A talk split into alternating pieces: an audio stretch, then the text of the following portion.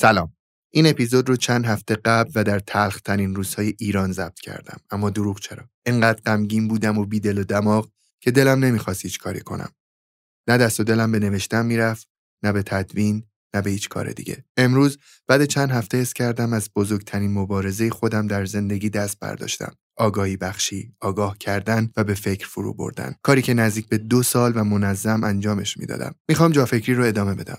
جافکری جاییه که به من کمک می‌کنه بهتر تصمیم بگیرم. پر از ابزار برای فکر کردن من و 500 هزار شنونده است. می‌خوام بجنگم با هر کس که با ذهن تاریکش تلاش می‌کنه من از روشنایی و روشنایی بخشی دست بکشم. و اما موضوعی که فکر کردیم این روزها ممکنه به درد فکرامون بخوره. روایت غیرخطی شکست و پیروزی. برخلاف یه مسابقه فوتبال 90 ای تو مدل‌های دنیای واقعی که پیچیده و غیرخطی هستن، شکست و پیروزی معنای ساده ای ندارن. برای آشنایی با مفهوم شکست و پیروزی در سیستم‌های زنده و پیچیده، باید معنای عمیق‌تر واژه‌های قدرت، پایان، ضربه، شکست، شانس، ترس، تغییر، ترمیم، ناشناخته ها، پیشبینی ناپذیری و همینطور بعضی بازیگران پنهان این سیستم ها رو بهتر بشناسیم. من امیرعلی هستم و شما به جافکری گوش می‌کنید.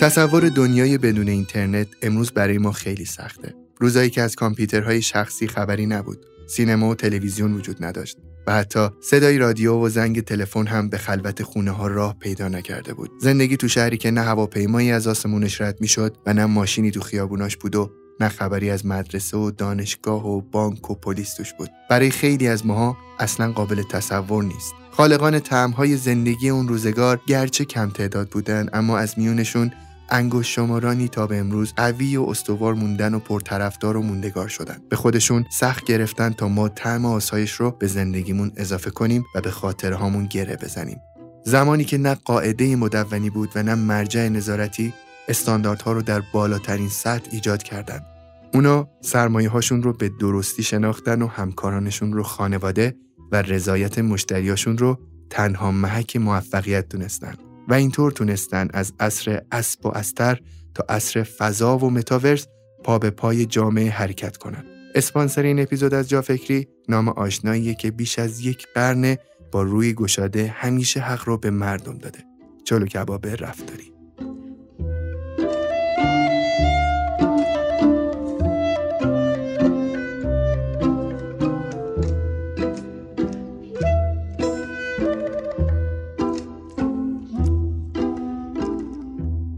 دکتر امیری سلام. خوش اومدین دوباره به جا فکری. سلام امیرعلی خیلی ممنون. چه خبر؟ حالتون چطوره؟ خوبین؟ حال من خوبه و امیدوارم که خودت هم حالت خوب باشه. من خیلی حالم خوب نیست دروغ چرا به خاطر اینکه این روزها داریم یک روزهایی رو میگذرونیم که خیلی عجیبه. طیف وسیعی از جامعه ناراحت هستند فرقی نمی‌کنه با چه گرایش سیاسی یا چه تفکری یا چه عقیده ای یه شخصی رو از دست دادیم که هممون براش ناراحتیم و من این روزها تلاش می‌کنم ببینم که قرار این موج این اتفاقی که راه افتاده چجوری مسیر خودش رو پیدا کنه. شما نظرتون چیه؟ من به این دلیل حالم خوبه که در تصویر بزرگتری که نگاه می‌کنم کل اتفاقاتی که اخیرا افتاده و شرایطی که الان در حال حاضر جامعه ایران داره اون شرایط رو تحمل می‌کنه اون شرایط رو داره باهاش کنار میاد با اون شرایط داره زندگی می‌کنه به نظر من این زمینه رشد رو داره فراهم می‌کنه و این زمینه رشد ممکنه توی خیلی زمینه ها در سالهای آینده انقدر پررنگ باشه که ما وقتی به تصویر بزرگ نگاه کنیم ببینیم که اصلا اگر این اتفاقات نمیافتاد ما به این نقطه از رشد نمی رسیدیم به همین دلیل تصویر کلی رو من یک تصویر خیلی مثبت و رو به جلو می‌بینم. ولی خب مثل خودت از وقایع که اتفاق میفته و این روزها اتفاق افتاده خب طبیعتا منم تحت تاثیر قرار گرفتم و ناراحت هستم. چقدر قشنگ صحبت کردین دکتر. واقعا افتخار می‌کنم به وجودتون و اینکه داشتم الان میونه صحبتتون به این فکر می‌کردم که چقدر خوب که جا فکری جای امثال شماست. یعنی شما میایین صحبت می‌کنیم برای ما. جلسه امروز یعنی اپیزود امروز رو قرار با هم راجع به چی صحبت بکنیم؟ علی جان امروز می‌خوایم در مورد شکست و پیروزی صحبت کنیم و اینکه این مفاهیم رو ما چگونه می‌تونیم تعریف کنیم و کلا تو زندگیمون کجا ما شکست خورده ایم کجا پیروز شدیم. چقدر خوب. تا این تاپیک رو نداشتیم توی جا فکری اگرچه که تلاش کرده بودیم راجع به این لغات یعنی راجع به شکست یا پیروزی مفاهیم واقع بینانه تری رو در نظر بگیریم یا در موردش صحبت بکنیم. اما خود این تاپیک رو تا صحبت نکرده بودیم. خیلی مشتاقم که بدونم چجوری می‌خوایم شروع بکنیم. خب در مورد پیروزی شاید اولین چیزایی که همین اولش باید به اونا بپردازیم اینه که ما تو زندگیمون و در تجربیاتی که در طی زندگی داریم کسب می‌کنیم معمولا مثل یه مسابقه مثلا فوتبال یا والیبال یا یه مسابقه ای که جریان خطی داره جریان رو به جلوی مشخص و قوانین مشخص و برنده و بازنده مشخص داره ما معمولا تو زندگیمون یه همچین چیزی رو نداریم. یعنی توی زندگی انقدر فاکتورهای مختلف روی همدیگه دخیل هستن و انقدر همزمان بازی های زیادی دارن تو زندگی جریان دارن با همدیگه به صورت موازی و انقدر اینا رو همدیگه تاثیر دارن که پیدا کردن یه شکست مطلق یا یه پیروزی مطلق خیلی کار دشواریه. بعضی مواقع هم غیر ممکنه. یعنی بسیاری از آدما رو وقتی که گذشتهشون رو نگاه می‌کنید می‌بینید که شکست خوردن شکست خوردن شکست خوردن شکست خوردن شکست خوردن تا یه دفعه به اون نقطه رسیدن که حالا اون پیروزی اصلیه به دست اومده. بعد پیروزی اصلی که به دست میاد شاید خیلی از افراد که نگاه کنن متوجه نشن که اون شکست ها کمک کرده به پیروزی اصلی. یعنی هر بار شکست که اون فرد شکست خورده ده درصد از مسیر پیروزی رو طی کرده. و اگه اون شکست ها نبود این پیروزی هم دیگه به اون عظمت نبود. یعنی این پیروزی هم به دست نمی اومد این مهمترین قسمت کاره. یعنی ما اغلب موارد درسته که وقتی یه اتفاقی برامون میفته وقتی یه چیزی ما رو ناراحت می‌کنه وقتی یه چیزی ما رو برنامه عادات روزانهمون رو مختل می‌کنه ما خیلی ممکنه که اون لحظه احساس کنیم که این اوضاع رو خراب کرد. خشمگین بشیم. احساس کنیم که این دیگه نباید می بود یا احساس کنیم که دیگه از این به بعد دیگه فایده نداره زندگی مثلا ما دیگه اون دانشگاهی که می‌خواستیم قبول نشدیم یا به اون هدفی که می‌خواستیم نرسیدیم. اما ممکنه که همون زمینه اون پیروزی بزرگی باشه که ما الان نمیبینیمش. یکی از قشنگترین چیزایی که در مورد این موضوع سخنرانی هایی که در مورد این موضوع شده و تا حدودی این مفهوم رو میرسونه توی یکی از سخنرانی های استیو جابز که اونجا استیو جابز میگه که شروع می‌کنه از دوران قبل از اینکه اصلا به دنیا بیادش میاد نقطه هایی رو ترسیم می‌کنه تو ذهن مخاطب. میگه من قبل از اینکه به دنیا بیام خانوادم منو نمی‌خواستن. می‌خواستن بدم به یکی دیگه. بعد که به دنیا اومدم اونا فهمیدن که این دختر نیست پسر بعد اونا نمی‌خواستن. بعد همون چیزی که خانوادم می‌خواست تنها چیزی که خانواده خودم می‌خواستن که تحصیلات دانشگاهی همون یه دونه رو من به دست نیاوردم. بعد در یک زمانهایی در زندگی احساس کردم که دانشگاه نمی‌خوام. احساس کردم که اصلا نمی‌خوام تو این کشور باشم. پا شدم رفتم هند. احساس کردم اصلا من می‌خوام خطاطی یاد بگیرم. یعنی به نظر بقیه من داشتم می‌زدم به در و دیوار و پر از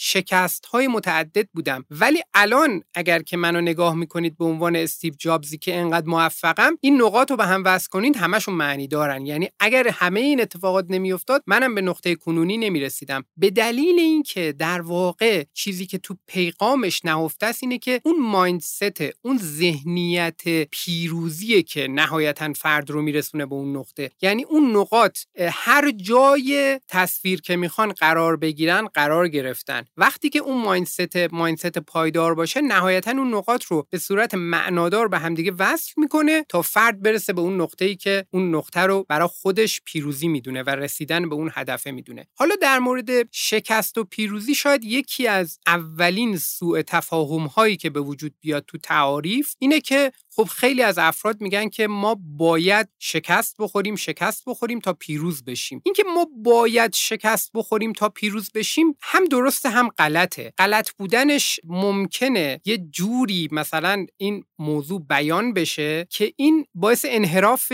مخاطب بشه از همون اول. مدل شکستی که باعث پیروزی میشه با مدل شکستی که باعث پیروزی نمیشه با همدیگه فرق می‌کنه. مثلا فرض کنید که ما اگر یه بچه رو نگاه کنیم یه بچه‌ای که میره توی خیابون بازی می‌کنه. این بچه میره تو خیابون بازی می‌کنه. یا عالمه مثلا میفته توی جوب جوب یه ذره کثیف بلند میشه بازیشو ادامه میده. بعد میره با بچه ها بازی می‌کنه. دروازه گذاشتن واسه خودشون ماشین میاد میره. همزمان داره هزار تا چیز رو با همدیگه هندل می‌کنه. توی یه اوضاعی هست که خیلی ترتمیز نیست و در عین حال دست و پاش زخمی میشه پاش میشکنه و همه این اتفاقات رو توی بعد از ظهر معمولی از سر میگذرونه و همسالهای خودش رو هم منیج می‌کنه با اونا هم یه رابطه ایجاد می‌کنه. اونایی که مثلا قلدری می‌کنن یه جور باشون برخورد می‌کنه. اونایی که حالا با انواع روش ها این بچه وقتی که میاد بالا به ظاهر تغییر نکرده فقط بدنش کثیف شده و یه چند جاش داره خون میاد. به ظاهر اتفاق خیلی بزرگی رخ نداده. ولی این در مقابل اون بچه دیگه که تو خونه نشسته و کار مفیدی نکرده مثلا تلویزیون نگاه کرده تا شب حتی سه تا کلمه انگلیسی هم یاد گرفته این بچه‌ای که تو کوچه بوده و همه این اتفاقات براش افتاده این یک عالمه شکست های کوچیک خورده. هر کدوم از اون زخمایی که روی پاشه اونا شکست های کوچیکیه که قابل جبران توسط بدنش. هر کدوم از اون میکرو میکروبایی که وارد بدنش شده داره به سیستم ایمنیش میگه آماده باش برای میکروب بزرگتر. یعنی تمام این شکست ها شکست هایی که داره اینو قدرتمند می‌کنه. حالا اگر این رفتار رو این ادامه بده ده سال دیگه 15 سال دیگه این میشه یه پسری که از پس همسن و سالاش برمیاد. می‌تونه توی کوچه بازی کنه حواسش هم به ماشینایی که دارن رد میشن باشه. علاوه بر این مهارت فوتبال بازی کردنش هم زیاد شده. علاوه بر این می‌تونه مثلا فرض کنید به دلیل اینکه چند جای بدنش دچار شکستگی شده و بعد اون شکستگی ها ترمیم شدن ترسی دیگه از اون اتفاقات هم نداره. یعنی به راحتی هم این کارا رو انجام میده. و صدها هزاران و شاید میلیون ها مهارت ناخودآگاه دیگه هم یاد گرفته که در وجود این آدمه هست. ممکنه به دردش نخوره الان ممکنه به دردش بخوره ممکنه امروز هیچ کدوم به دردش نخوره فردا 1500 تاش به دردش بخوره و در طی زندگیش از اینا استفاده می‌کنه. خب ما اگر شکست و پیروزی رو اینجوری طبقه بندی می‌کردیم که همون اول می‌گفتیم که خب یعنی ضربه خوردن هر روز هر روز یعنی یک عالمه ضربه بخوری ممکنه که خب این ضربات طوری باشه که به دنبالش جبران به کافی نباشه. یعنی توانایی زمان و قدرت برای اینکه اون ضربه ای که خورده خودشو بازیافت کنه و ضمنا انرژی بگیره اون ارگانیسمی که ضربه خورده انرژی بگیره و یاد بگیره که به سمت جلو حرکت کنه همه اینا اگر وجود نداشته باشه با همدیگه این سیکل کار نکنه این شکست های متعدد هی ارگانیسم رو ضعیفتر می‌کنه. ولی اگر شکست های متعدد منجر به این بشه که یه ارگانیسمی که زنده است و در حال تکاپوه مرتب خودش رو بازسازی کنه معمولا این ارگانیسم خیلی قوی تر میشه و دفعات بعد نسبت به همون ضربات هم دیگه آسیب نمی‌بینه. یعنی یه پوستی که مثلا فرض کنید که روی زمین راه رفته کف پایی که روی زمین راه رفته کلی روی زمین اولش اذیت شده. الان کف پاش انقدر کلفته که اصلا نمی‌تونه کفش پاش کنه به دلیل اینکه اون پوست کف پاش خودش کفششه الان دیگه. به دلیل اینکه اون آسیب ها رو طی زمان دیده. بسیاری از کارهایی که ما تو زندگیمون انجام میدیم هم بسیاری از تصمیماتی که می‌گیریم بسیاری از مشکلاتی که باهاش رو در رو هستیم حالا هم به شکل خودمون هم به شکل کل اجتماع. اینا باعث میشن که ما بسیار قوی بشیم. و خودمون هم متوجه نشیم که ما چقدر قوی شدیم. ولی وقتی که در مقابل بحران بعدی قرار می‌گیریم یه دفعه متوجه میشیم که ما اصلا اون آدم قبلی نیستیم. یعنی چیزی که ما رو خیلی میترسوند یا چیزی که خیلی ما رو نگران می‌کرد دیگه به هیچ عنوان نه ما رو نگران می‌کنه نه ما رو میترسونه. و این اون قدرت شکسته است. چقدر صحبت های شما برای من این معنی رو داشت که شکست های ما انگار نعمت های بزرگ زندگی ما هستن. فقط میدین داشتم به چی فکر می‌کردم؟ به اینکه کاش این شکست ها شکست های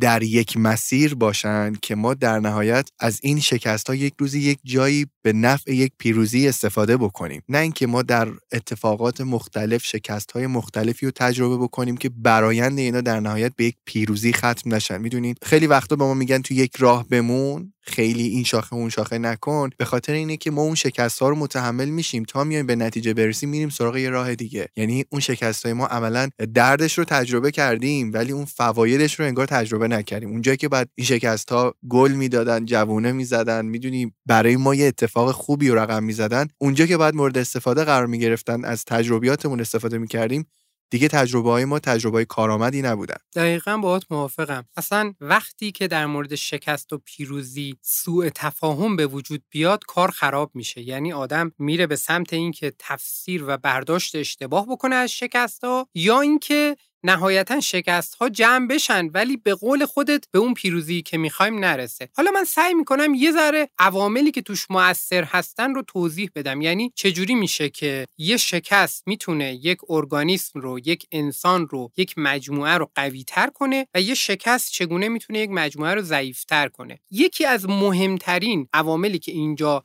موثره. توی اینکه شکست چه تأثیری خواهد گذاشت؟ توانایی تغییر پذیریه یعنی توانایی اینکه اون ارگانیسم با اون اتفاقی که براش افتاد تغییر شکل بده. مثلا اگر که ما داریم راه میریم زمین بخوریم و این زمین خوردن ما منجر به یک آسیبی بشه به محض اینکه بلند میشیم به صورت خداگاه و ناخداگاه هر دو با هم بیشترش ناخداگاه ما راه رفتنمون فرم راه رفتنمون تغییر می‌کنه. دیگه احتمال زمین خوردن ما یه ذره کمتر میشه. ولی ممکنه برای ناظر بیرونی یه ذره قابل دیدن نباشه چون میگه که این بچه ما همش داره زمین می‌خوره. مثلا یه ماه بلند شده داره زمین می‌خوره. براش قابل رویت ممکنه نباشه تو یه روز دو روز حتی یک ماه. ولی خب همون بچه رو یه سال دیگه ببینین به هیچ عنوان دیگه اون حرفا رو دیگه نداره. خیلی توانایی حرکتیش رفته بالا میپره. خب خیلی کارا داره انجام میده. به دلیل اینکه هر باری که داشت این اتفاق میافتاد و هر باری که داشت زمین می‌خورد خود اون ارگانیسم یعنی اون بچه تغییر کرده مغزش تغییر کرده مسیرهای عصبی مسیرهایی که میره به ماهیچه ها و دستور میده که تعادل رو چجوری حفظ کنن همه اینا تغییر کرده. این تغییرات ماندگار خواهد بود. یعنی وقتی که اون شکست های متعدد رو در دوران کودکیش تجربه کرده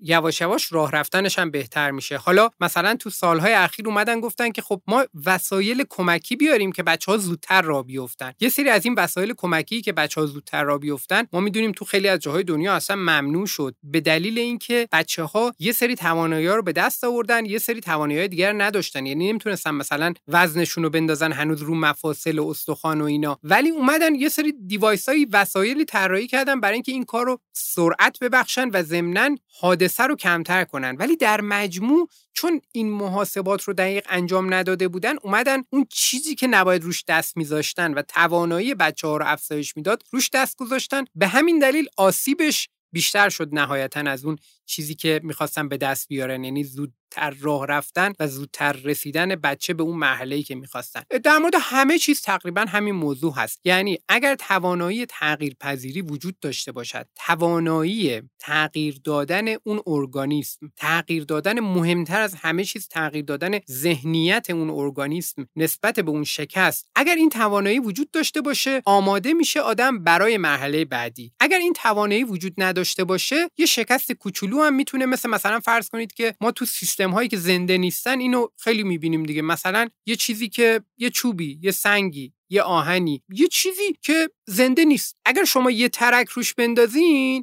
خب این یه ترکه باعث قوی تر شدنش نمیشه. باعث میشه که این آماده بشه برای ترک بعدی و ترک بعدی راحت تر بیفته ترک بعدی با ضربه بعدی ضربه بعدی و نهایتا اون انقدر ضعیف میشه که با یه ضربه خیلی کوچیک دیگه میشکنه. ولی ارگانیسم های زنده ذاتا اینجوری نیستن. ارگانیسم های زنده ذاتا با شکست خوردن و با ضربه خوردن قوی تر میشن. البته این موضوع خیلی خیلی مهمه که این موضوع بسته به اون عاملی که فشاری که وارد شده و بسته به اون ارگانیسمی که داریم در موردش صحبت می‌کنیم در چه بازه زمانی داره کار می‌کنه. یعنی وقتی مثلا فرض کنید که ما در مورد انسان ها ما وقتی که شرایطی رو در دنیا تجربه کردیم که تعداد میوه ها و چیزای خوراکی هایی که در دسترس بودن روی درختها و تعداد خود درختها کاهش پیدا کرد طوری که اجداد ما قبل از انسان هایی که روی دو پا بیستن اجداد ما دیگه دیدن که رو درخت به تنهایی برای زنده موندن کفایت نمی‌کنه کم کم اومدن پایین و کم کم مجبور شدن که روی دو پا را برن. چون که روی درخت از چهار دست و پات یکسان استفاده کنی خیلی بهتره برای حفظ کردن تعادل و موندن و اینا. ولی وقتی رو زمین می‌خوای راه بری روی دو پا راه بری بهتره با این آناتومی که ما داریم. و به دلیل اینکه شکست خوردن یعنی در واقع منابع کاهش پیدا کرد اون مشکل به وجود اومد کم کم آدما رفتن به سمت اینکه بیان پایین روی دو پا را برن روی دو پا که راه رفتن مشکلات جدید براشون به وجود اومد کلی دشواری جدید به وجود اومد. نهایتا این مسیر تکامل طوری طی شد که ما تبدیل شدیم به هوشمندترین موجودات روی کره زمین و انقدر ما الان در حال حاضر خودمون رو متفاوت از بقیه موجودات روی کره زمین می‌بینیم که اگر دانش ژنتیک و اینا نبود به ما نشون نمی‌داد که ما ژنمون مثلا انقدر اشتراک داره با بقیه موجودات روی زمین ما اصلا باورمون نمی‌شد که ما با اینا اشتراکی داریم. یعنی انقدر خودمون رو متفاوت می‌دیدیم. در حالی که این شکست های متعدد و این آسیب پذیری ما بود که این زمینه رو فراهم کرد. حالا چون ما اینجا داریم در مورد نسل آدمی زاد حرف می‌زنیم. در مورد یه اتفاق خیلی بزرگ در یک جمعیت خیلی بزرگ حرف می‌زنیم. اینجا جریان تاریخ رو باید حتما تصویر خیلی بزرگ رو نگاه کرد. یعنی باید ما ببینیم در صد هزار سال در ده هزار سال چه اتفاقی افتاده. نمی‌تونیم زوم کنیم روی یک سال. اگر بخوایم روی یک سال زوم کنیم اینجا دیگه تصویری که می‌بینیم فقط ممکنه که توش شکست ها رو ببینیم. حالا توی یه جای دیگه ممکنه که سرعت تغییرات خیلی بالا باشه. یعنی مثلا فرض کنید در مورد یه شکستگی که توی بدن اتفاق میفته در مورد اون شکستگی سرعت تغییرات و سرعت اینکه فرد می‌خواد بهبود پیدا کنه یا این شکستگی می‌خواد بهش آسیب برسونه اینجا دیگه خیلی بالاست. یعنی مثلا فرض کنید یه شکستگی توی استخون بدن ما اتفاق میفته یا بدنمون به سرعت ترمیم می‌کنه خودشو و بعد ما آماده میشیم برای اینکه مثلا مسابقه بعدیمون رو شرکت کنیم کار بعدیمون رو انجام بدیم و نیفتیم توی خونه یا اینکه بدن نمی‌تونه به اون سرعت خودشو ترمیم کنه و خیلی آهسته داره خودشو ترمیم می‌کنه به دلیل اینکه اون توانایی رو از دست داده. یعنی اتفاقا دلیل اینم اینه که بنزه کافی زمین نخورده بنزه کافی نشکسته استخون بنزه کافی بهش فشار نیومده. اگه بهش فشار اومده بود آمادگیشو داشت و چون آمادگیشو نداره و الان یه دفعه با این ضربه ای که بهش خورده متوقف شده حالا دیگه متوقف میشه سرعت رشد کمه و چون سرعت رشد کمه و تغییرات داره آهسته پیش میره خب این تا فاکتور دیگه ممکنه اضافه بشه. مثلا اون فرد بمونه توی خونه و انقدر وزنش زیاد بشه که اون اضافه وزنه باعث شه بعد از اینکه استخونم جوش خورد بعد از اینکه همه اتفاقات مثبت افتاد دیگه نتونه بلند شه دیگه نتونه آدم قبلی بشه. پس سرعت خیلی مهمه. یعنی زمانی که داریم اندازه می‌گیریم خیلی مهمه. ولی باید نگاه کنیم ببینیم داریم به چه پدیده نگاه می‌کنیم. داریم نگاه می‌کنیم به تغییر کل نسل انسان ها و اینکه تغییراتی که می‌خواد تو کل ژنتیک و فیزیولوژی و همه اینا بیفته یا داریم نگاه می‌کنیم به یه تغییر کوچیک توی یک آدم که این تغییره در اثر یه خطا در اثر یه اتفاق رخ داده و حالا اون فرد می‌خواد تحت تاثیر این تغییره بهتر یا بدتر بشه؟ دکتر شما می‌خوایم بگین که این شکست های متوالی خودش مسیر پیروزی رو تشکیل میدن درسته؟ من خودم یه زمان اینجوری فکر می‌کردم بعد نگاه کردم دیدم که شکست های ما باید هوشمندانه باشه و ما چطور شکست خوردن رو هم بلد باشیم. یعنی اگه که آدم صرفا شکست بخوره به پیروزی نزدیک نمیشه. شما با من هم عقیده این درسته؟ کاملا موافقم و به نظرم اگر اینجاشو آدم بگیره و متوجه بشه دیگه بقیهش خیلی آسون میشه. اینجا همون جای حساسه که اگه آدم اشتباه کنه یا نمیره به سمت شکست خوردن یعنی اصلا کلا پرهیز می‌کنه میره کنار که میگه من اصلا وارد مثلا فلان چالش نشم که شکست نخورم. یا اینکه میرش زیادی شکست می‌خوره و دیگه تحملش برای این شکست ها دیگه تحملش رو از دست میده و دیگه تحمل بار شکست رو نداره. قبل از هر چیزی ما دقیقا باید اینجا رو در موردش بدونیم بشناسیمش. تو هر زمینه ای که ما می‌خوایم تو زندگیمون برسیم به یه نقطه خاصی باید حتما اینجا رو در واقع اندازه گیریش رو دستمون باشه بدونیم که با چی روبرو هستیم و بدونیم که چقدر قراره که تقریبا چقدر قرار شکست بخوریم و چگونه قرار شکست بخوریم و چگونه باید به این شکست ها نگاه کنیم. من باز براتون مثال می‌زنم برای اینکه موضوع رو خیلی واضحتر مشخص کنیم. خب مثلا ما نگاه می‌کنیم به سیستم ایمنی خود بدن. سیستم ایمنی بدن اگر که از دورانی که بچه به دنیا میاد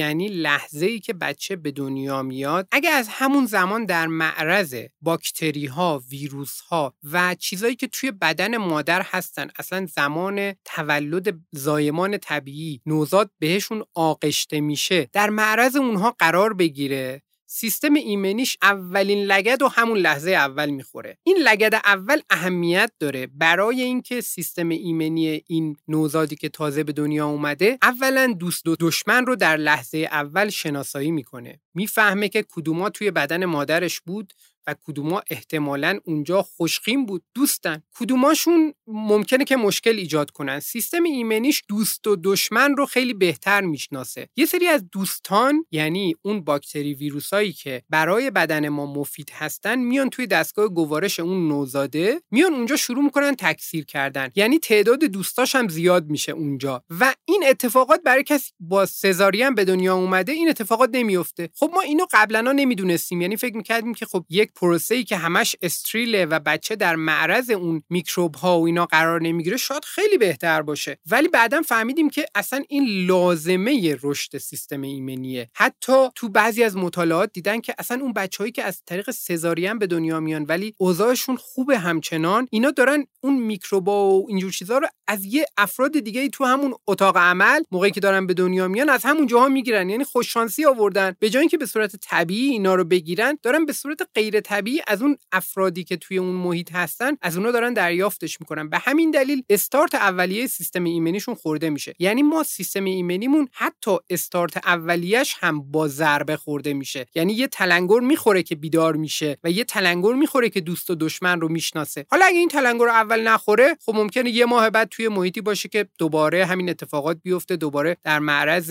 به اندازه کافی در معرض اون چیزایی که بده براش و اون چیزایی که خوبه براش به کافی قرار بگیره و رشدش رشد طبیعی باشه. اما اگر ما همین بچه رو برش داریم ببریمش توی محیط استریلی و همه باکتریا و ویروسایی که خیلی بدن باعث سرماخوردگی میشن باعث مشکلات متعدد میشه همه اینا رو از محیطش دور کنیم این بچه دیگه رشد طبیعی نخواهد داشت. یعنی سیستم ایمنیش برای یک حمله جدی آماده نخواهد شد. خب این مثال توی بدنشه. همه جا همینه. اگر این بچه در دوران کودکی به اندازه کافی در معرض استرس های متعدد محیطی در معرض استرس قرار نگرفتن توی محیط مثلا خیلی روشن یا در معرض استرس ناشی از اینکه غذا یه ذره دیر برسه در معرض اینا هم قرار نگیره همه اینا هم در بلند مدت دوباره مشکل ایجاد می‌کنه. یعنی اگه قرار باشه که ما در کوتاه مدت بچه رو در یک محیطی بزرگ کنیم که همیشه همه چیزش فوقالعاده فراهم باشه و به محض اینکه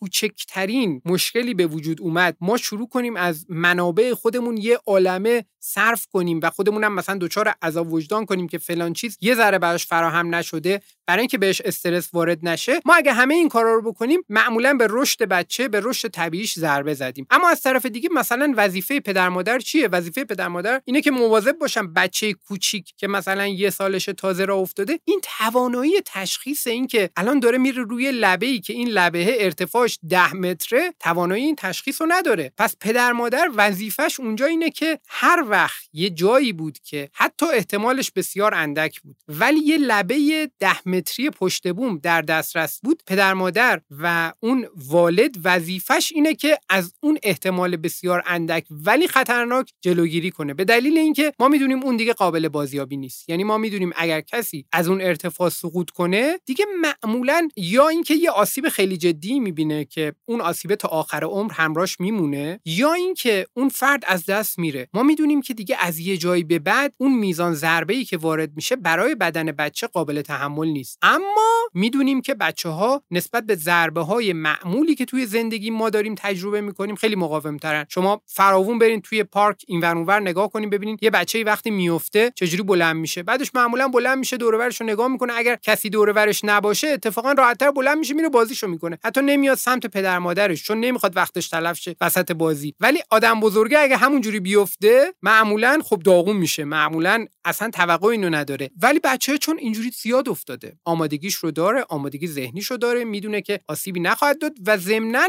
بدنش هم برای این رشد آماده است. مغز ما هم همینطوره. یعنی ما مغزمون برای اینکه مرتب ما در جاهای مختلف شکست های کوچیک و بزرگ رو تجربه کنیم آماده است. و این شکست ها مهمترین فاکتوری هستن که به مغز ما فشار میارن. اصلا ما یه مشکلی که تو دوران کنونی داریم و این مشکل رو به این راحتی نمی‌تونن جمعش کنن اینه که ما هرچی تکنولوژی داریم می‌سازیم هر وسیله‌ای که داریم ابداع می‌کنیم هر روشی که داریم اضافه می‌کنیم داریم برای آسایش خودمون اضافه می‌کنیم. یعنی ما داریم هی بحران شانس و هر چیزی که آزاردهنده باشه رو ما داریم کاهش میدیم آسایش خودمون رو داریم افزایش میدیم. ما همه این کارا رو داریم می‌کنیم که دنیا جای بهتری بشه ولی ما الان دچار بحران آسایش شدیم. بحران آسایش چقدر این ترکیب عجیبی بود. یعنی ماها همیشه دنبال آسایش هستیم در صورتی که این حجم از آسایش خودش می‌تونه یه بحران باشه. یادم قبل از جافکری من درگیری افسردگی خیلی شدیدی که بودم یه روز پسر داییم علیرضا یه حرف خیلی جالبی بهم زد میگفتش که امیرعلی این قرصای افسردگی رو نخور. ازش پرسیدم گفتم چرا میگی که نخورم؟ این قرصا رو؟ گفتش که امیرعلی تو مجموع تفکراتی بودی که امروز تو رو به این وضعیت کشونده و تو باید با شکستی که نتیجه تفکراتت مواجه بشی. وقتی که تو این قرص ها رو می‌خوری تو آدم شادی هستی که انگار نه انگار رفتارهاش و فکرهاش منجر به یک شکست بزرگ شده. بعد با این شکسته مواجه بشی و ازش درس بگیری که بعدها دوباره این تفکرات تو ادامه ندی. شما چقدر با این حرف موافقی؟ تا حدود زیادی به نظرم درسته و اصلا حالا هر جای دیگه ای هم که شما نگاه کنید به مدل راه حل پیدا کردن بشر امروز همین خطا رو توش می‌بینید. یعنی هر جایی که ما می‌خوایم حالا تو عالم پزشکی یا تو عالم مهندسی یا هر جای دیگه هر جا ما می‌خوایم یه مشکلی رو برطرف کنیم خط آخر رو نگاه می‌کنیم. یعنی ما میگیم که یه مشکلی وجود دارد یه مشکل A وجود دارد و یه وسیله که وسیله B هست این وسیله می‌تونه اونو آرومش کنه می‌تونه اونو تو مطالعات نشون داده شده که می‌تونه اوضاع اونو بهتر کنه. ولی ما نمیریم سراغ این که همه اون پیچیدگیهایی که ای رو به وجود آورده چرا اصلا بودن؟ چرا اینا اینجوری در هم تنیدن که ای به وجود اومده حالت ای به وجود اومده؟ و چگونه می‌توان اونا رو درست کرد؟ چون خیلی کار سختیه. رسیدن به اونا بسیار بسیار. کار شخصی سخت و پیچیده ایه به همین دلیل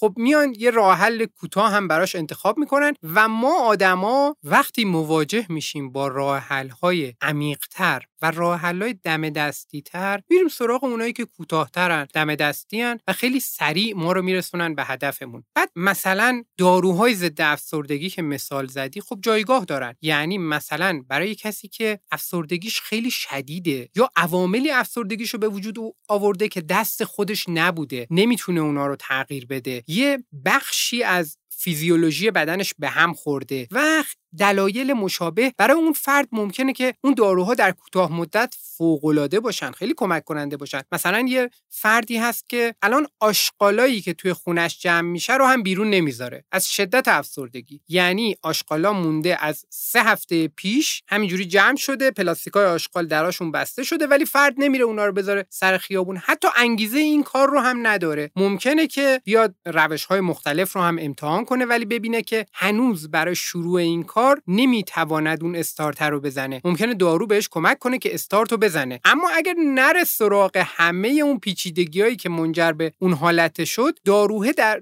بلند مدت بهش کمکی نمی‌کنه. در بلند مدت بدن کم کم با اون دارو سازگار میشه اون دارو اثر خودش رو از دست میده به مرور و نهایتا فرد دوباره برمیگرده سر نقطه اول. حالا این اتفاق ممکنه تا یک ماه بیفته دو ماه سه ماه شش ماه یه سال دو سال. ممکنه این اتفاق در بلند مدت رخ بده و یا در کوتاه مدت رخ بده بسته به اون دارو و اون فیزیولوژی اون بدن و شرایط دیگه. ولی به صورت کلی تصویر اصلی اینه که اینا یه کاربردایی دارن ولی کاربردشون اون چیزی که داره به صورت خیلی بزرگ و جامع داره استفاده میشه این کاربرده معمولا نیست معمولا کاربردشون خیلی محدودتر از این حرف هست. در مورد بقیه موارد هم که در مورد آسایش صحبت کردیم داستان تا حدود زیادی همینه یعنی ما فکر نکردیم که اصلا نمی‌تونستیم به پیچیدگی های یک موضوعی فکر کنیم. فکر نکردیم که مثلا ما اگر می‌خوایم یک کاری رو انجام بدیم مثلا می‌خواستیم بیایم یه آتیش درست کنیم. خب قبلا میومدیم یه کار فیزیکی انجام می‌دادیم برای اینکه هیزم رو جمع کنیم آتیشه رو روشن کنیم و همه اینا کارهای فیزیکی بود. یه عالم زمان از ما می‌برد یه وقت خیلی زیادی از ما می‌برد. بعد ما میومدیم اینا همه رو جمع می‌کردیم بعد اون آتیشه رو روشن می‌کردیم باید نگهش میداشتیم باید اطلاعات زیادی میداشتیم در مورد اینکه چگونه می‌تونیم از این آتیشمون محافظت کنیم و و خیلی چیزهای دیگه. خب ما اومدیم هی آسون ترش کردیم. یعنی اومدیم گفتیم که خب آتیشه رو ما مثلا چوباشو اصلا با یه ابزاری تیکه تیکه می‌کنیم به دستتون میرسونیم. بعد گفتیم که اصلا نمی‌خواد آتیش روشن کنیم. ما گرما رو توی خونهتون میرسونیم. اصلا آتیش هم نباشه که خطری هم نباشه. بعد تو محله بعدی گفتیم که خب گرما رو اینجوری میرسونیم شما اصلا نمی‌خواد کار خاصی هم بکنی. همون توی ریموت هست. ریموت رو فشار میدین گرمای خونهتون سرمای خونهتون همه چی تنظیم میشه. تو محله بعدی گفتیم ریموت هم نمی‌خواین اصلا فشار بدین. ما سیستم رو هوشمند می‌کنیم برای اینکه اون کارا رو انجام بده. خب حالا همه این اتفاقات افتاده یک زمان خیلی زیادی از زمان معمول ما که داشتیم اون کارا رو انجام می‌دادیم یک زمان خیلی زیادی خالی شده. حالا این زمان خیلی زیادی که خالی شده رو باید با چی پرش کنیم؟ باید با فعالیت فیزیکی پرش کنیم برای اینکه فعالیت فیزیکیمون رو ما دیگه نداریم. حالا باید چیکار کنیم؟ حالا باید یه ابزاری ابداع کنیم که توی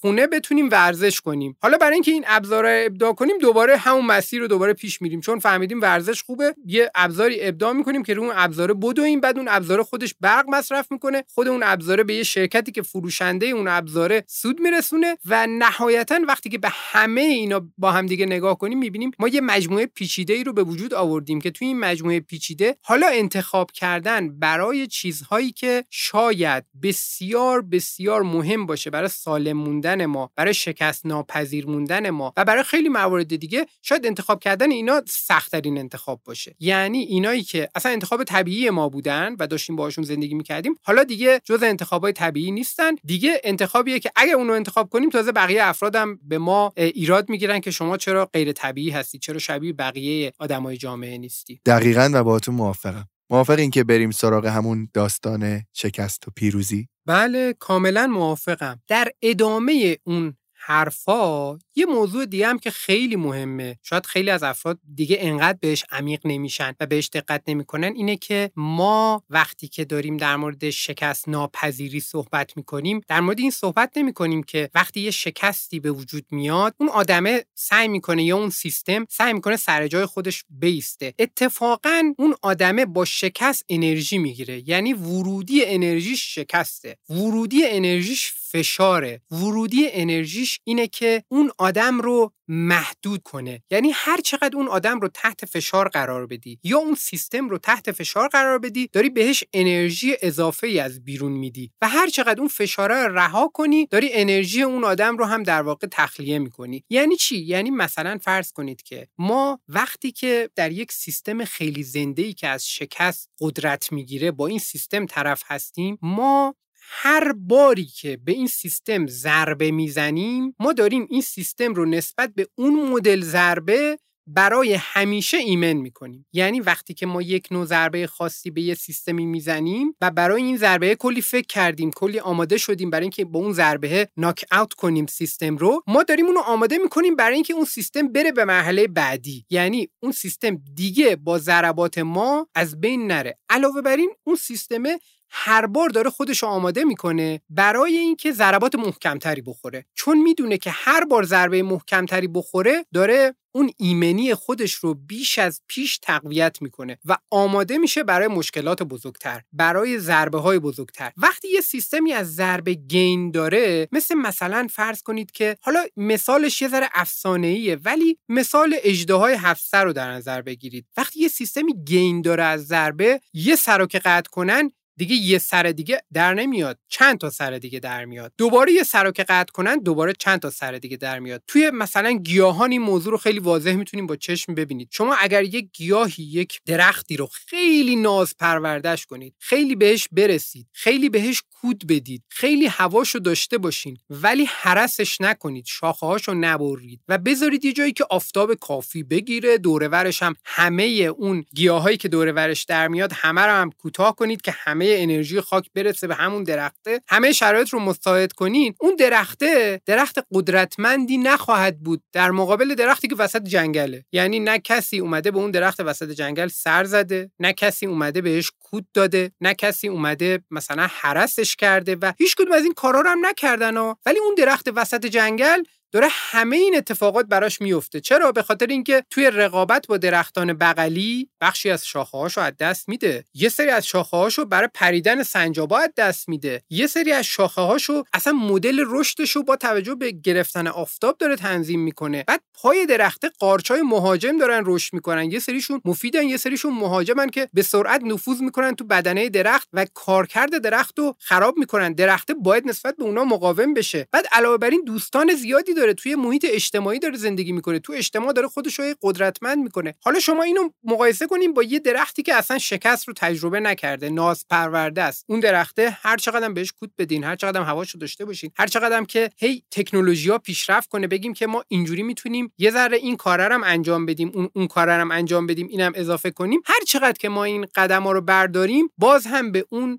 درخته که توی جنگل به صورت طبیعی رشد کرده نزدیک نمیشیم. اما همین درختی که اوضاش خیلی معمولیه. همینو شما بیاین سرش رو قطع کنین. اکثر درختها بعد از اینکه شاخه اصلی رو در زمانی که مناسبه توی دانش کشاورزی در زمانی که مناسبه برای اون درخت اگر اون سر درخت رو بزنید معمولا درخت خیلی قدرتمندتر میشه. یعنی یه فرصتی پیدا می‌کنه که ریشه هاش رو زیر زمین قدرتمندتر کنه. بعد یه دفعه که فصل بهار میشه فصل رویشش میشه یه دفعه می‌بینید که یه عالمه شاخه جدید در اومد و اصلا شما باورتون نمیشه که این درخته سرش زده شده چون شبیه سه تا درخت داره رشد می‌کنه. ولی دلیل اینکه رشد کرده این بوده که همون دوره‌ای که دیده نمی‌شده و شما فکر کردین که این درخت مرده یعنی همه فکر کردیم که این درخت از بین رفته در ظاهر چون سرش قطع شده اینجا داشته اون زیر رو تقویت می‌کرده قسمتی که قابل رویت نیست. اونجا داشته تقویت می‌کرده برای اینکه یه همچین رشدی داشته باشه. و ضمنا چون یه همچین ضربه خورده و اینجوری سرش قطع شده حالا این فرصت رو پیدا می‌کنه که به بقیه قسمت های بدنش هم بیشتر برسه به بقیه شاخه هاش هم بیشتر برسه شاخه ها رشد بیشتری دارن. خود موجودات زنده ای که یه ذره پیچیده تر هستن مثلا ما آدم ها حیوانات دیگه. ماها شاید مثلا موضوع قطع کردن اندام برای ما دیگه معنی نداشته باشه. چون ما مدل مقاومتمون یه مدل دیگه است. ما چون می‌تونیم فرار کنیم از دست خطرات ما دیگه اینجوری نیست که اگه یه انگشتمون رو قطع کنن یه انگشتمون در بیاد. ولی ما هم بسیار قدرتمندیم. ما تو جاهای دیگه قدرتمندیم. ما اینجوری هستیم که با ذهنمون می‌تونیم با وجود نداشتن مثلا دو تا دست ما با ذهنمون می‌تونیم از آدمی که 6 تا دست داره مثلا دو تا دست داره دو تا دست چهار تا دست دستای مکانیکالی که داره ازش استفاده می‌کنه ما می‌تونیم خیلی تاثیرگذارتر باشیم. می‌تونیم خیلی مهمتر باشیم. می‌تونیم معنای زندگی عمیقتری داشته باشیم. می‌تونیم تجربیات لذت بخش بیشتری داشته باشیم. و همه اینا رو ما می‌تونیم به دست بیاریم و نهایتا برای دنیا هم ما موجود مهمتری باشیم. ولی در ظاهر ممکنه که ما مثلا یه انگشت رو برای همیشه از دست داده باشیم. ولی همون ممکنه که باعث پیروزی ما شده باشه. نکته مهم توی ما آدما و تفاوتمون با یه سری از موجودات دیگه اینه که ما آدم ها می توانیم در جاهای دیگری که بسیاری از اینها برمیگرده به طرز فکر ما برمیگرده به مدل نگاه ما به جهان ما توی این جاها می‌تونیم موجوداتی باشیم که بسیار مقاوم باشیم به انواع مختلف تغییرات به انواع شکست ها و به انواع ضربه ها خب حالا من می‌خوام به صورت تیتوار اشاره کنم به اینکه کجاها ما ممکنه که دچار خطا بشیم و به همین دلیلم شکست و پیروزی رو یه جور دیگه تعریف کنیم. یکی اینه که شکست و پیروزی رو ما در چه بازه زمانی تعریف کنیم؟ یعنی ما بیایم بگیم که ما مثلا مثل فوتبال که 90 دقیقه است و داریم تو اون بازه زمانی داریم پیروزی رو تعریف می‌کنیم ما بیایم مباحثی که در بلند مدت باید تعریف بشن ما بیایم تو کوتاه مدت تعریف کنیم. در کوتاه مدت اگر دست بذاریم روشون و اونا رو تعریف کنیم ممکنه که فقط تو شکست ببینیم. ولی دلیلش اینه که ما اون موضوع رو درست ندیدیم. اون موضوع ماهیتش طوریه که باید در بلند مدت دیدش. و اگر برگردیم عقبتر و تصویر اصلی تصویر بزرگ رو ببینیم اون موقع متوجه میشیم که نه اصلا ما یه چیز دیگه می‌تونیم از این تصویر برداشت کنیم. یعنی اینکه ما کجای تصویر رو انتخاب کنیم چه بازه زمانی رو انتخاب کنیم مهمه. به عنوان مثال باز یه موضوع دیگر رو من مثال می‌زنم که دو تا رو در برداشته باشه. از یه قدرته. مثلا ما به عنوان سلطان جنگل ما شیر رو می‌شناسیم. اگر کسی بپرسن سلطان جنگل کیه میگن همه شیر. ولی شیر در اکوسیستم جنگل چه جایگاهی داره؟ یعنی ممکنه که یه فیلمی ما از شیر ببینیم که دنبال یکی از مثلا حیوانات جنگل میره دنبال یه آهو میره چند تا گراز رو دور می‌کنه خیلی ابهت داره و میاد مثلا یه آهو رو هم شکار می‌کنه و ما بگیم که شیر سلطان جنگله. خب این معنیش یعنی چی؟ یعنی شیر قوی ترین موجود جنگله یعنی چی؟ یعنی اگر شیر نباشه توی جنگل اتفاقی میفته یا اگر شیر توی جنگل باشه می‌تونه آینده جنگل رو تغییر بده یا وجود شیر توی جنگل کلا چه تأثیری روی بقیه موجودات زنده که توی جنگل دارن زندگی می‌کنن می‌ذاره. همه اینا رو با هم دیگه جمع کنیم می‌بینیم تعریفمون از سلطان جنگل دیگه نباید شیر باشه. چون شیر با اون معیارایی که ما توش ضعیفیم ما توش مشکل داریم معیارای آدمیزادی خودمون با اونا شاید به ظاهر خیلی مقتدر به نظر برسه. ولی در تصویر کلیه ممکنه انقدر جایگاهش مهم نباشه. مثلا اگر قرار باشه که شیرها هست بشن از یک جنگلی ممکنه که گربه سانان مشابه تا حدود زیادی اون عملکردی که شیرها داشتن رو انجام بدن و اون حیوانایی که شیرها شکار می‌کردن رو شکار کنن اون اکوسیستم به هم نخوره. خب قرار نیست که یه موجودی هست بشه از یه اکوسیستمی اکوسیستم به هم نخوره. یه ذره تعادلش به هم می‌خوره ولی ممکنه عوامل دیگه به خوبی اینو جبران کنن که خب معمولا این اتفاق میفته خب ولی اگر شما یه موجود دیگر رو که اصلا شما نمیبینینش مثلا یک حشره رو مثلا یک زنبور رو. زنبور اصل یا یک نوع دیگه از زنبور رو یا زنبورها رو اصلا از اون اکوسیستم حذفش کنید. اکوسیستم کلا از هم میپاشه. چرا؟ به دلیل اینکه اون گرد افشانی درست انجام نمیشه. یه سری از گیاهان از بین میرن به دنبال اون یه سری از سایکل های طبیعی توی جنگل مختل میشه درختها میمیرن بوته ها میمیرن بعد که مردن آهوها میمیرن بعد همون شیرا هم میمیرن. همه اون اتفاقا میفته کل جنگل به هم میریزه. در حالی که ما اون موجوده رو اصلا نمیدیدیمش. یعنی ما توی تعریف بازه زمانی و تعریف قدرت هم ما باز هم دچار خطا میشیم و وقتی می‌خوایم شکست و پیروزی رو نگاه کنیم ممکنه بعضی چیزا خیلی به چشم بیان. یعنی یه شیری که داره خیلی قررش می‌کنه ممکنه خیلی به چشم بیاد. ولی اون قدرتمندترین و تعیین کننده برای جنگل نیست. چیزای دیگه برای جنگل تعیین کنندن که ممکن دیده نشن. اون شیر به هیچ عنوان نمی‌تونه مثلا اگر یک تصمیمی گرفت به اکوسیستم اون جنگل آسیبی برسونه و اون آسیب حتی مثلا بخواد یه درختی رو نابود کنه یه دونه درخت رو هم بخواد واقعا نابود کنه شاید نتونه این کار رو انجام بده. و اون درخته ریشه هاش دوباره از جاهای مختلف بزنه بیرون و درخته در بیاد. حالا هر چقدر که می‌خواد براش تلاش کنه. اون موجوداتی که ما به عنوان منشأ قدرت می‌شناسیم لزوما قدرت های اصلی توی اون سیستم نیستن. قدرت های اصلی ممکنه آشکار نباشن برای چشم ما و ممکنه برای اینکه ما قدرت اصلی رو ببینیم خیلی دقت نیاز باشه داشته باشیم روی سیستم و خیلی سیستم رو اجزاش رو بشناسیم برای اینکه اون قدرت رو ببینیم. این نکته اول. نکته اول و دوم. یکی اینکه ما در چه بازه زمانی به چه تصویری از سیستم داریم نگاه می‌کنیم و دیگه اینکه ما قدرت رو چجوری تو سیستم داریم تعریف می‌کنیم. یعنی ما داریم شکست رو اینکه یکی قوی تره یکی ضعیف تره اینا رو ما چجوری داریم تعریف می‌کنیم؟ اینا توی اون تعریف ما از شکست و پیروزی هم نقش دارن. علاوه بر اینا ما یه سری چیزها رو که توی سیستم می‌بینیم و معمولا اینا باعث میشه که ما یه سیستمی رو در موردش خیلی زود قضاوت کنیم یا اینکه ما یه سیستمی رو درست نشناسیمش اینه که ما ساختار اون سیستم رو ممکنه نشناسیم خیلی خوب. یه سری از سیستم ها هستن ذاتا طوری پایه‌گذاری شدن که آسیب پذیریشون کم باشه. یعنی مثلا فرض کنید که الان سرویس هایی که اینترنت رو فراهم می‌کنن برای من و شما در تمام نقاط دنیا و داده های ما رو دارن ذخیره می‌کنن تا حد زیادی با آشنایی با این سیستم هایی که غیر قابل شکست هستن رفتن به سمت مسیرهایی که دیگه داده ها به این راحتی از بین نرن دیگه داده ها به این راحتی هک نشن دیگه اینترنت به این راحتی قطع نشه. به دلیل اینکه اومدن شروع کردن مثلا ببینن که مثلا اگر یک داده ای روی سرور یه جای دنیا ذخیره میشه اون سرور بالاخره ممکنه خراب بشه. حالا ازش یه بکاپ هم بگیرن باز یه احتمال بسیار بسیار اندکی وجود داره که این که خراب شد یه دفعه متوجه شه اه بکاپ هم یه ماه پیش خراب شده بود و یه سیستم هشداری هم که گذاشته بودن اونم خراب شده بود. نفهمیده بودن بکاپ هم خراب شده. و هر دو رو از دست بدن. یا یه حمله هک پیچیده همه اینا رو خراب کنه. اما هر چقدر که ما به سمت جلوتر اومدیم تو سیستمی که مثلا توی اینترنت داره از اطلاعات محافظت می‌کنه ما به نقطه‌ای رسیدیم که اینا مثلا با بیشتر کردن تعداد سرورها با پخش کردن اطلاعات بین سرورها با نگهداری اطلاعات در جاهای نامشخص و گاهی حتی random و انواع روش‌های دیگه سیستم رو آسیب پذیریش رو کاهش دادن. یعنی اگر یک سیستمی هم هک بشود ممکنه به این راحتی نتونه اون فرد اون data ی اصلی رو پیدا کنه و هیچ وقت نتونه data ی اصلی رو پاک کنه. علاوه بر این connection هم پایداره. یعنی شما مثلا هیچ وقت نمی‌بینید که گوگل سایتش down بشه. مثلا شما نتونید گوگل رو استفاده کنید. واقعا گوگل در دسترس نباشه. گوگل اومده از همه این شیوه استفاده کرده برای اینکه هر جوری بهش حمله بشه. هر تعداد user ی که در لحظه بهش مراجعه کنن و هر اتفاق اتفاقی که در دنیا بیفته اون سیستم رو در مقابل اون تغییرات آسیب ناپذیر کنه و مقاوم کنه و همه اینا به دنبال شکست های قبلی به دست اومده. یعنی این سیستم بارها و بارها دچار مشکلات جدی شده و بعد به سمت این موضوع رفته. هر چقدر یه چیزی بزرگتر میشه هر چقدر یه سیستمی پیچیده تر میشه آسیب پذیریش می‌تواند افزایش پیدا کنه اما در صورتی که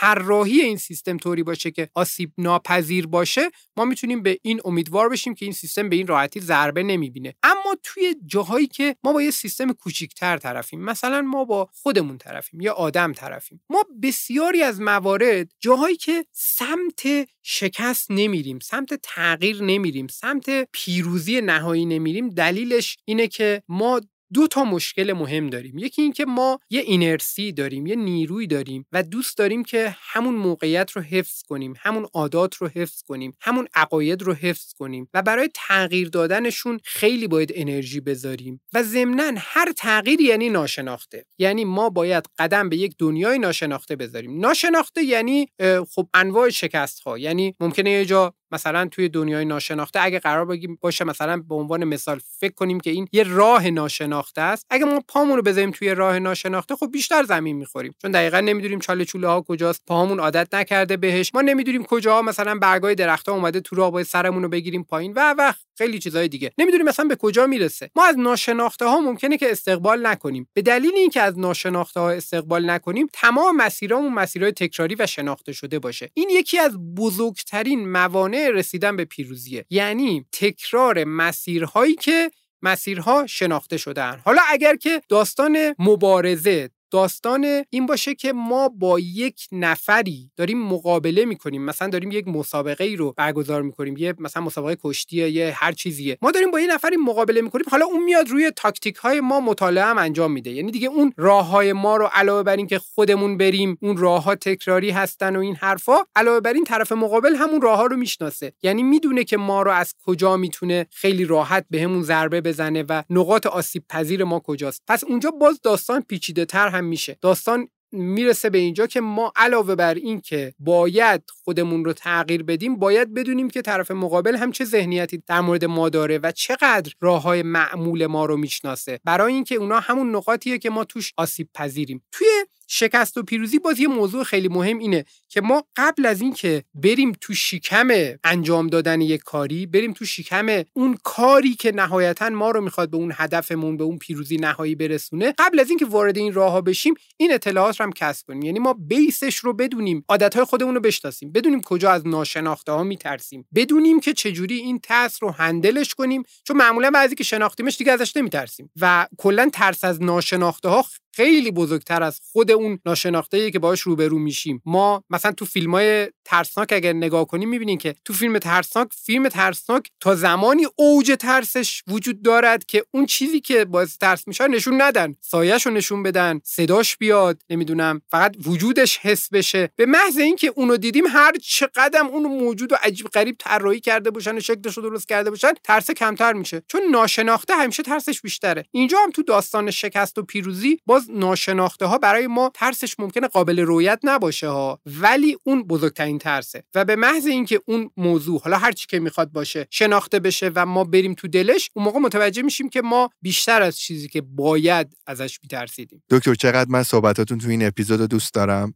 فکر کنم این اپیزودم رفت جزء اپیزودهای مورد علاقه خودم. فکر می‌کنم الان چیزی هلوش 50 60 دقیقه باشه که داریم با هم صحبت می‌کنیم. به عنوان صحبت پایانی اگر که موافق باشین و یک جنبندی از صحبت هامون تا به الان. دوست دارم بدونم که این اپیزود چه جوری تمامش می‌کنیم من اگر بخوام به یه اشاره ای کنم خیلی کوتاه به دانش امروز روانشناسی و دانشی که ما داریم در مورد مغزمون و دانشی که داریم در مورد رفتارامون و مطالعاتی که انجام شده اگر بخوام یه اشاره کوتاه بهش بکنم و موضوع رو هم وصل کنم به این موضوعی که داشتیم صحبت می‌کردیم قضیه رشد پس از تروماست. یعنی یه زمانی آدما فکر می‌کردن که در دنیای روانشناسی هم همین بود. رشد پس از آسیب پس از سانحه خیلی شناخته نشده بود. ما همش می‌دیدیم که پس از سانحه آدما دچار یک آسیب میشن. یعنی اینکه آدما بعد از اینکه یه اتفاق براشون افتاد رفتن توی مثلا جنگ رفتن توی یه تصادف بودن توی یه دزد اومد به خونشون حمله کرد و و خیلی اتفاقات دیگه دچار آسیب میشن و این آسیبای روانی که بعدا متحمل میشن معمولا خب این آسیب ها رو باید کمک کنن که این آسیب ها رو بالاخره اون فرد بتونه مثلا اون کابوسایی که داره رو یه جوری هندل کنه یه جوری اونا رو جمع کنه تا یه روز بتونه عملکردش رو برگردونه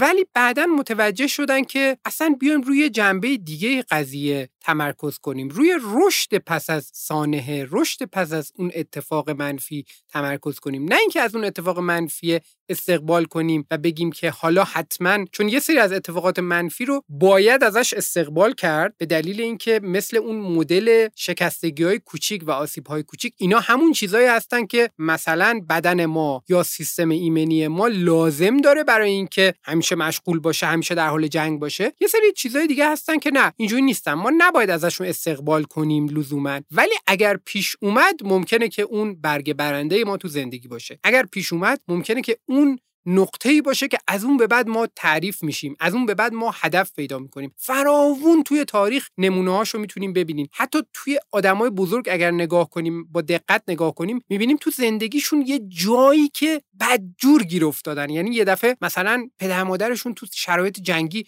مهاجرت کردن. حتی پدرشون رو از دست دادن. بعد رفتن توی کشور دیگه. هیچ دوستی نداشتن. حتی نمی‌تونستن با زبان اون مردم صحبت کنن. همونجا پایه های رشدشون ریخته شده. یا اینکه دوچار یک ترومای عجیب و غریب دیگه ای شدن به دلیل یک بیماری به دلیل از دست دادن یکی از عزیزان و همونجا اون شکوفایی شروع شده. یعنی به محض اینکه اون ترومای ایجاد شده شکوفایی بعدش هم شروع شده و دیگه سرعت فرد در یه حدی رفته که دیگه خود فرد هم باور نمی‌کرده که به اونجا برسه. چون ما بسیاری از موارد داریم زندگی می‌کنیم کشتیمون رو تو ساحل نگه داشتیم از ترس هزار تا مشکلی که ممکنه بعدا به وجود بیاد. ولی به محض اینکه ما بزرگترین طوفان مثلا توی اون منطقه بزرگترین طوفان ممکن توی منطقه رو رد کردیم ما دیگه تبدیل میشیم به افسانه. ما تبدیل میشیم به قوی ترین آدمی که توانایی مقابله با اون طوفان بزرگه رو داشته. اونجا دیگه نه تنها ما خودمون خودمون رو باور می‌کنیم بلکه دنیای اطراف هم دست به دست هم میده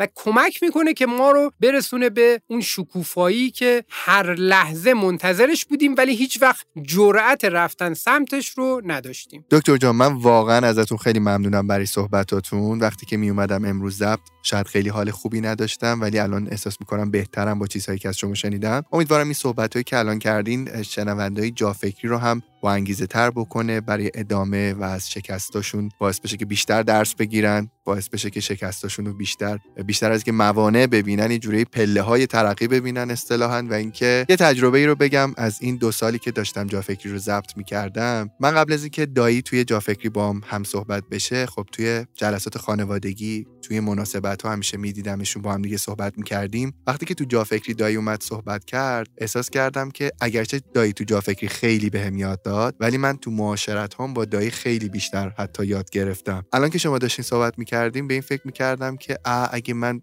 با شما بیشتر معاشرت می‌کردم. بیرون جافکری احتمالا خیلی خیلی بیشتر از این چیزی که تو جافکری ازتون یاد گرفتم اون موقع یاد می‌گرفتم و خواستم میگم خوشباله کسایی که بهتون نزدیکن ازتون یاد می‌گیرن و امیدوارم واقعا جافکری جایی بشه یه روز که بیشتر و بیشتر جای معاشرت با آدمهایی مثل شما باشه. واقعا از صحبتاتون خیلی کیف کردم لذت بردم افتخار کردم واقعا. مثل همیشه خیلی ازتون ممنونم. امیدوارم که این صحبت ها ادامه دار باشه.